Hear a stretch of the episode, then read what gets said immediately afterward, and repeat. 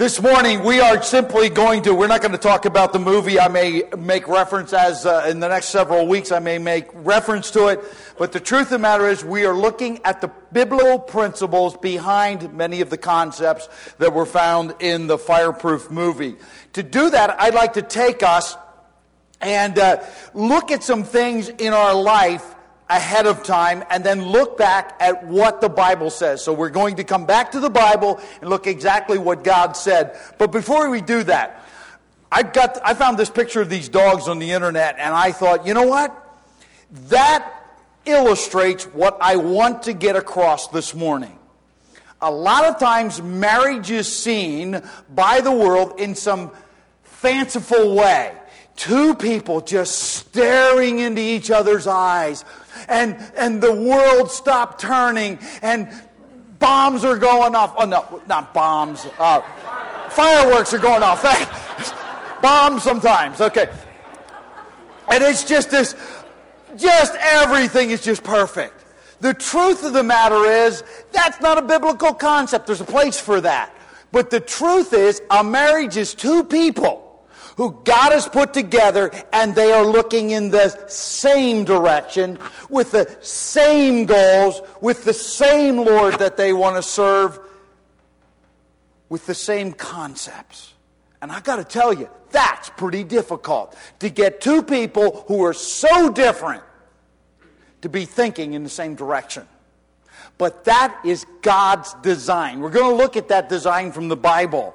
But God has designed us to work together. That's His original plan.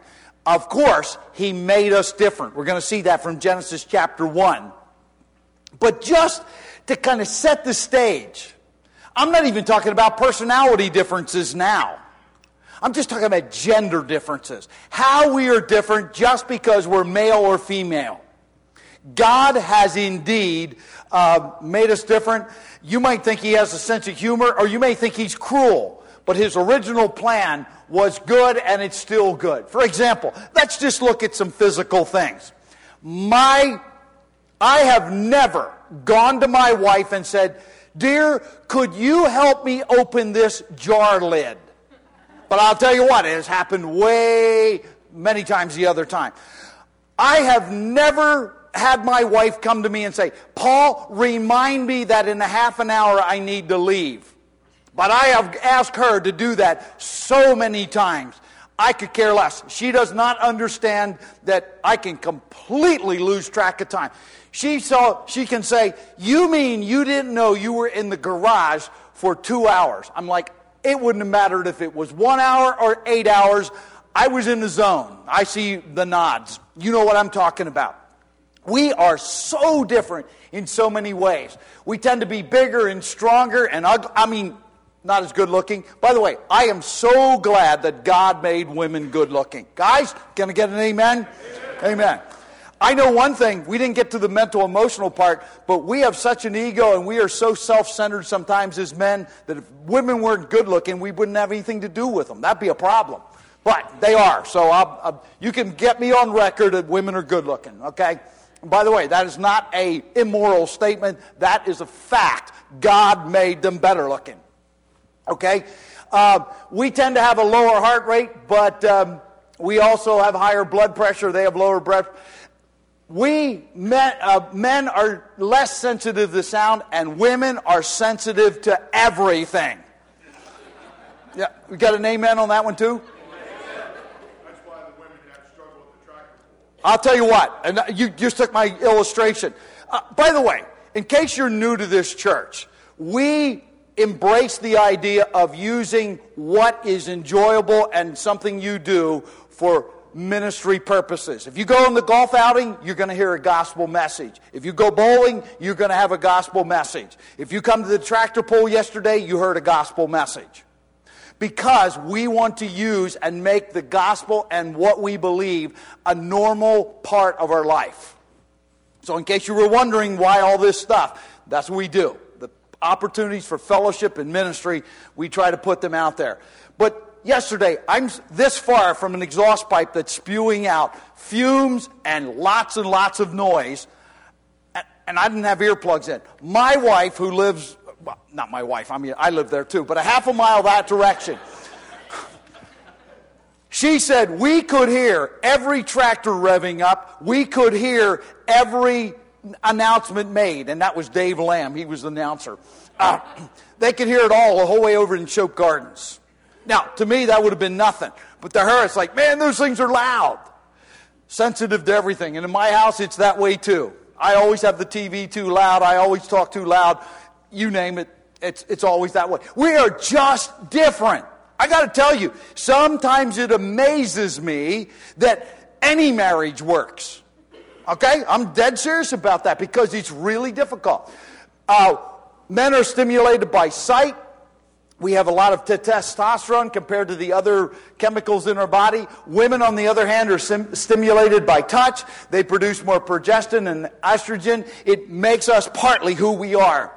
And we have more hair all over the place except the top of our head for some of us. And women actually, one of the distinguishing features of women is they tend to have longer hair. It'll grow longer than men's by and large. Two reasons. Their hair actually does grow faster, and the cycle of, till their hair falls out is much longer.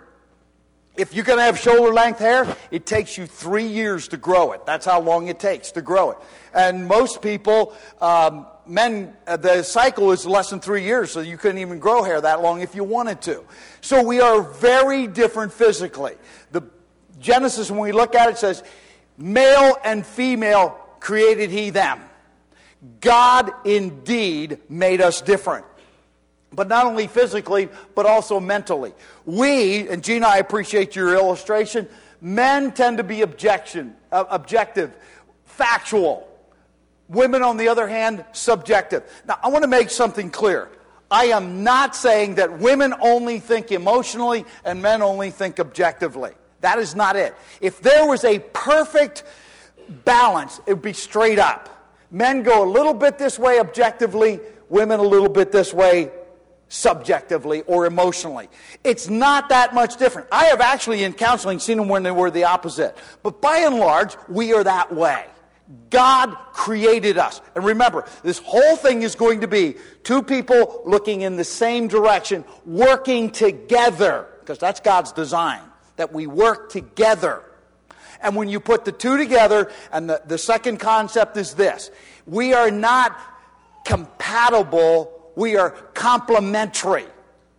The world is telling you, and if you watch TV and you see the ad for dating services, com, uh, uh, they're, they're talking about not complementary, but they're talking about compatibility.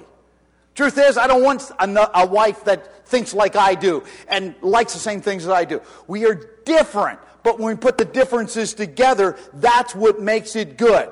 If I had a pile of sugar over here and a pile of flour over here, neither one of those is very appetizing. But if I take those two and mix them together, put a little chocolate in there and maybe a few other things, it makes cake. I like cake. But each one individually is not all that appetizing. It's not all that attractive. But God has made us different to put us together in marriage so that we're better in the end, going the same direction. As for this objective and subjective, I have never said to my wife, Well, it's not what you said, it's how you said it. I have had that said to me more than once. Well, it's not how, what you said. See, she's not here anymore, so I can say this. She never would admit she's wrong, but she'll go, oh, well, it's not what you said, it's how you said it. Like it makes it. Uh, anyway, I don't understand. I'm going to tell you that right now. So I'm preaching about stuff that I've experienced. We claim that we are stable. They think we're stubborn. And women, on the other hand, well, they change quickly and often. I'll give you an example. My wife hasn't done this lately, but we're getting ready for church. And she'll say to me, do you like this outfit? And I'm like, Anything on her looks good. Sure, I like that outfit. I go into the bathroom to brush my teeth. I come out. She's dressed in a totally different outfit. You know what I did one time? She would hold up two or three dresses, and, and I would say, She says, Which one do you want me to wear? And I like, That one. She doesn't ask me anymore, but she used to. I'd say, Wear that one. Invariably, she would put the other one on. You know what I did? I actually started doing that verse psychology thing. I started saying the opposite, and then she wore the other one. But, I'm telling you, that's, that's how different it is. Women talk more and more often and talk sooner than we do. And I'm going to tell you, under pressure, I've had my wife say, okay, what do you want to say? Listen, I have nothing to say whatsoever. Under pressure, men clam up. Here's what we do. There was a book written many years ago. I don't know if you've ever seen it. It was not a Christian book. I don't think the author is a Christian, but he was a keen observer of human beings. He entitled the book Men Are From Mars, Women Are From Venus. Anybody ever hear that one? Okay. Oh, wow. A lot of you have. Okay. Anyway, I'll boil it down really quick. On Mars, if there's a problem, all the men go into their cave, they think about it, they come to a conclusion. When they have something to say, they come back out of their cave and make a pronouncement. Okay? I use the garage. Okay? I don't have a cave, I have a garage. On Mars, on the other hand, when there's a problem, the women come into the town square, talk about it, and even if there isn't a solution, they're happy. It's just so different. Now, understand, folks, if you're female and you understand how men think, you will not be offended if your husband says, I need some time. On the other hand, if you're a male and your wife says, I want to talk about this, you will listen. Because guess what? This is not a mistake. God made us this way. Um, men, we have an ego. There's no doubt about it. I'm not telling you that's good. I'm just telling you that's the way we are. Women have emotions, and both of them are fragile. We have, as men, the desire to accomplish things, to win, to conquer. That's our thing. You're going to find the tractor pulling, it's going to be almost all men. And if it's women driving, it's their husbands putting the thing together and making sure it works good. There is never a guy that came there yesterday that said, I'm just coming here for the fun of it. A, white, a woman may have, not a guy. They are there for one reason to win, to do their best, so they can say, Yeah, that worked. Women are different than that because their self worth, the way they look at themselves, is based on relationships. I got to tell you, I have to tell you, there are times I look and I say, you know what, us guys could, you know, we could, we could learn something because we wouldn't have to be so competitive. But that's who we are. That's who we are. God made us that way. In fact, is when there are problems, as I mentioned before, men tend when they're overwhelmed, they tend to back off. In fact, it says in Proverbs chapter 27, verse 8, like a bird that wanders from her nest, so is a man who wanders from his home. Men, at times of problems, go like this. They stiff arm. I need some space. In fact, I have found over the years that when something's going wrong, guy just says, I'm out of here. I have seen men live, leave their home without ever opening the front door can of beer in their hand and a TV in front of them. And they have checked out. It's like they live in a, a cave by themselves and nobody else exists. Never even went out of the front door. That's what men tend to do. On the other hand, what happens with women, instead of going like this, they go exact opposite. They want to bring it in. And then the husband says, Well, you see that word there, contentious? Also means like nagging. It's like, we want to talk about it. You know, we need, there's a hard time. We need to bring everybody together. So now you have a reverse tug of war. You know, you have both of those. Without God's help, it'll never work.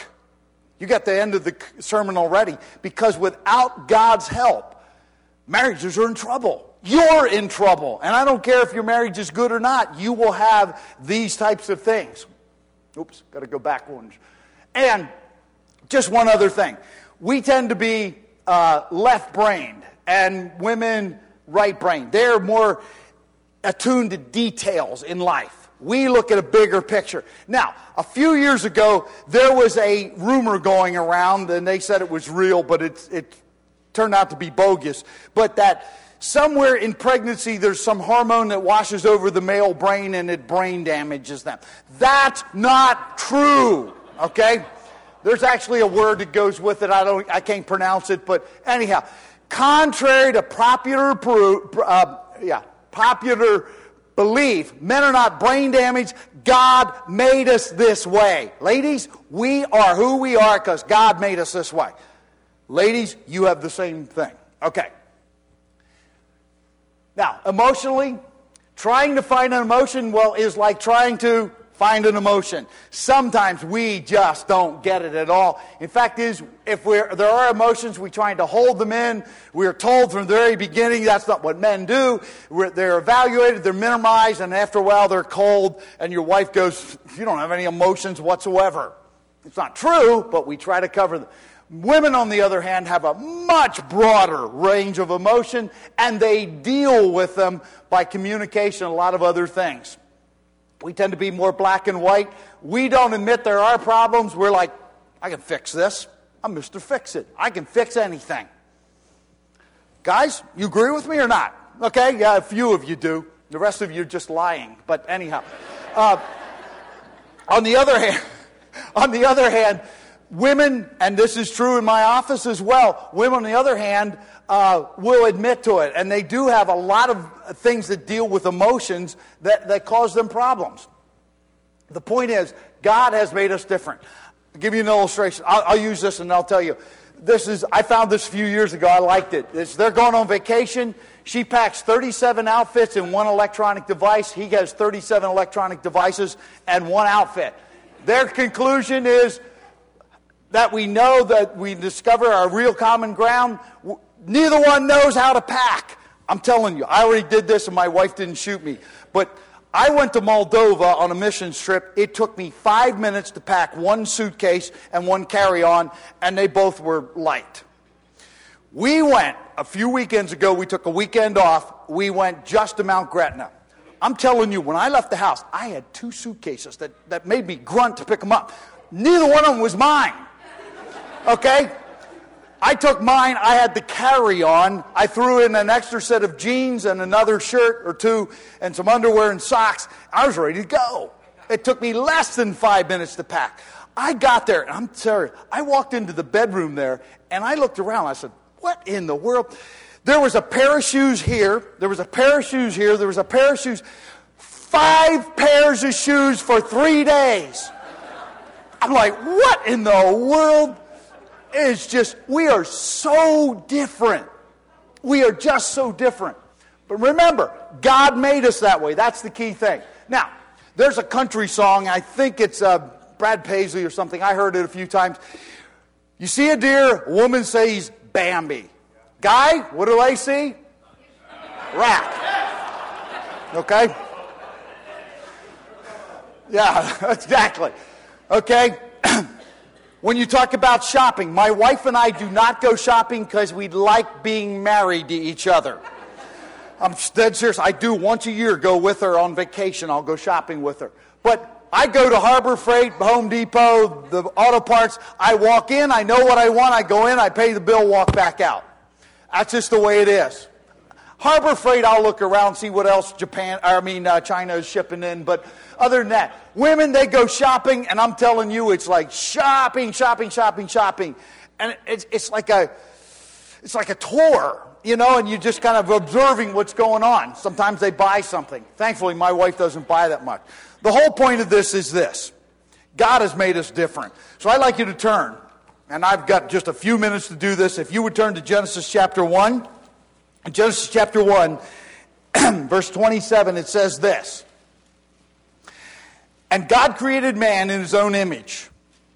In the image of God, he created him. Male and female, he created them. And God blessed them, and God said to them, Be fruitful and multiply and fill the earth and subdue it and rule over the fish of the sea and over the birds of the sky and over every living thing that moves on the earth. God's design was perfect. Remember, He did this before sin came into the world. The only institution, the only relationship created by God before sin came into the world was marriage. All the other institutions of this world were put into practice and put into being by God to deal with sin, not marriage. It was put there by God's perfect design. And if you think about this, if you think about that complementary relationship without sin, Guess what? It works. Two people in the same direction, same goals, same focus. But when sin came in, it messed up everything. In case you're not familiar with sin, everybody is, by the way. But sin messed up every part of your life your thinking, your emotions, your actions, everything. It messed it all up. And that's exactly true of God's design for men and women. And he made it very clear from the very beginning that they were going to work together to govern the earth. Everything in the earth was supposed to be governed by a man and a woman. That's it. Not in conflict, but complementing each other. Not being the same, but working together. A team is what God has designed our marriages to be. And it was for procreation, obviously, according to this. It was for mutual pleasure because there is a relationship in marriage that is like none other. God has created relationships that are for marriage and marriage only, and actions that are to take place in marriage and marriage only. That's it. No other place. God has designed it that way. And when you think about it, when you put this all together, that brings out the best in both people. Everything done for the good of both to the detriment of neither. If you ever uh, are a part of a marriage ceremony, I do, I put that phrase in there. For the benefit of both, the detriment of neither. That's God's design for men and women. That's God's design for marriage. Now, it didn't start out that way because at this point, there was only a man when that was written. But let's go to the next chapter, chapter 2. If you go to chapter 2 and look at verse 18, you'll see what it says there. It says, Then the Lord God said, It is not good for the man to be alone. I will make a helper suitable for him. What did he do? He looked at Adam and said, Up until that point, he said everything was good. Check it out. I went and checked it back out one more time. Up until that point, everything's good or very good. Now he said, It's not good. Does that mean Adam wasn't perfect? The answer is no. He wasn't born brain damaged or any of those other things. It simply means that he was not at his best. The, the whole concept of good there means that it wasn't the best there could be. There was a beneficial relationship to be had by creating a woman. And so that's what he is uh, uh getting across here. And he says, I will make a helper that is someone who's an ally to him. He was alone, he was apart. We often joke about my better half. That, that's original from the Bible because he's apart, he's alone, he didn't have his better half. And then it says, a helper suitable for him. The word suitable is not what you would normally think of, it means to be opposite to. It literally means conspicuous. There's a difference. Why? Because he wanted man and woman to work together in marriage. That's what he wanted. So it's not the same, it's not compatible, it is complementary.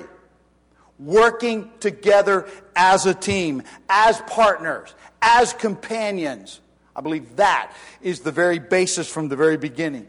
In fact, is in Titus chapter 2 verse 4, it's very clear that in the New Testament, the Apostle Paul said, Let me, let me show you how this all works. Because he was saying, We need to instruct the young women how to love their husbands, love their children. The older women are to do that. Why? Because women do not understand men. Newsflash? No, we know that. We just don't understand how the other one goes. And he said, the women who've been around for a while, the older women, they need to take the younger women aside and instruct them how to love their husbands. Now, this is not the word in the Bible for unconditional, unilateral, self sacrificing love. That is not that. That is for God so loved the world. Completely unilateral, completely paid for by one person and focused on another. This is phileo, which is, has an us as the focus. We're in it together. Companions, best friends, partners, a team. That's it. In other words, this is a love that says it's good for both of us. We're in this together. You scratch my back, I'll scratch you. We, your back. We'll be in this together, helping each other. That is what he's saying. He's saying to the women, you need some instruction on how to be your husband's partner, companion, best friend. But it doesn't stop there because it goes on in Genesis chapter 2 to say that God created the woman. In fact, it says in verse 21 So God caused this deep sleep to fall upon the man. He slept. He took one of the ribs. He closed up the flesh at that place. And God fashioned into a woman the rib which he had taken from Adam's side. and he brought her to the man. And verse 23, Adam says, now this is bone of my bone and flesh of my flesh. She shall be called woman. Now notice the next phrase, because she was taken out of man. Notice the next phrase. You've got to keep this in the context. For this cause, a man shall leave his father and mother, shall cleave to his wife, and the two shall become one flesh. Literally, Adam married himself. It was his rib that was fashioned in the woman. When God talks about one flesh, when he talks about a unit, he is not exaggerating. He's serious about it. You're in this together from the very beginning. For this cause, because the woman was taken out of the man, you are to leave your father and mother, cleave to your wife, because she is your other half. That is what it's saying. There's no way to get around that. She came from him. And so it is for the good of both, together. The woman like the man, it wasn't good for him to be alone, to be apart. The woman was never created to be independent. She was made to be that helper. Notice, God from the very beginning, sin hasn't entered in yet. The very beginning. This is not something that's messed up by sin. This is God's design, perfect design for marriage. You're in it together. How close together? One flesh. One is an indivisible unit. It's together. Same concept that we use for the Trinity. Okay, separated. That's his original plan. Now, of course, I said before, it's been messed up by sin. The Apostle Peter took this same concept up in the New Testament. In 1 Peter chapter uh, 3, verse 7, it says this You husbands likewise live with your wives in an understanding way, as with a weaker. Uh, as with a weaker vessel, since she is a woman, and grant her honor as a fellow heir of the grace of life, that your prayers be not hindered. See, it says men don't understand women either. Notice what it said. It said, does not say understand your wife. It says live with her in an understanding way because that's an impossibility. I'm married just short of 35 years and I still don't understand my wife. You get an amen? Okay, okay, thank you. I, I was hoping I wasn't the only one. Truth is, I put it this way. If you're a husband, your job is to become a student of your wife. The word that's here is not an absolute know or understand your, your wife. It is one that is an experiential thing. You know by experience, by doing it. Here's the way I say it. It's kind of tongue in cheek, but if you're a husband, your job is to know and study your wife so that you know what makes her tick and what ticks her off. Dead serious. And that is a lifelong process. If you think you've got it all figured out, you're in for a big bump on the head next week. If you think you figured it out by now.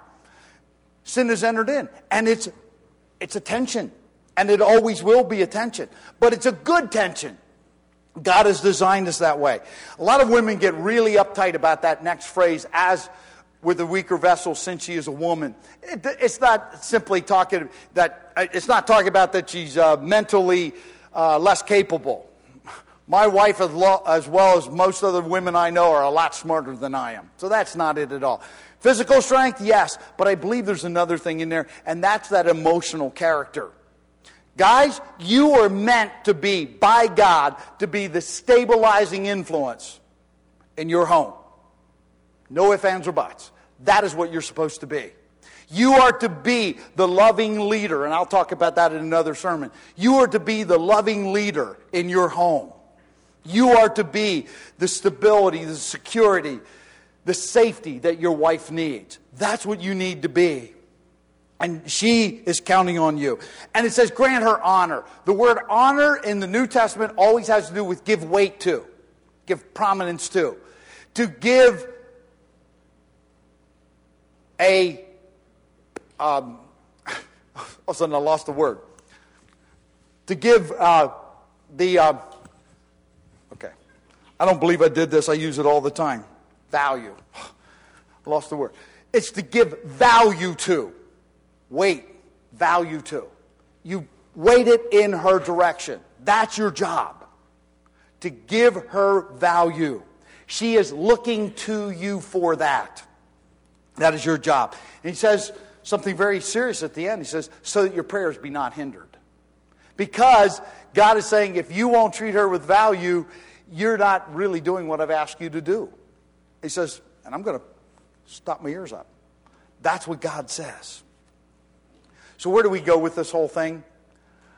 Challenge is this if you're a woman, your job is to do everything you can do in this next week on a regular, ongoing basis. And not just this week, but for the rest of your life. How do I become a better companion, a better partner toward my husband?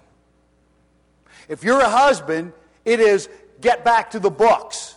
But this book happens to have two legs and two arms and a, and a head. And study your wife. And instead of butting heads with her, say, what makes my wife feel valuable? What makes her feel like the woman God created her? And I'm going to help her in that direction. That's the challenge. Because why? We are partners, we are companions. From the very beginning, even before sin entered the world, we were designed to be that way.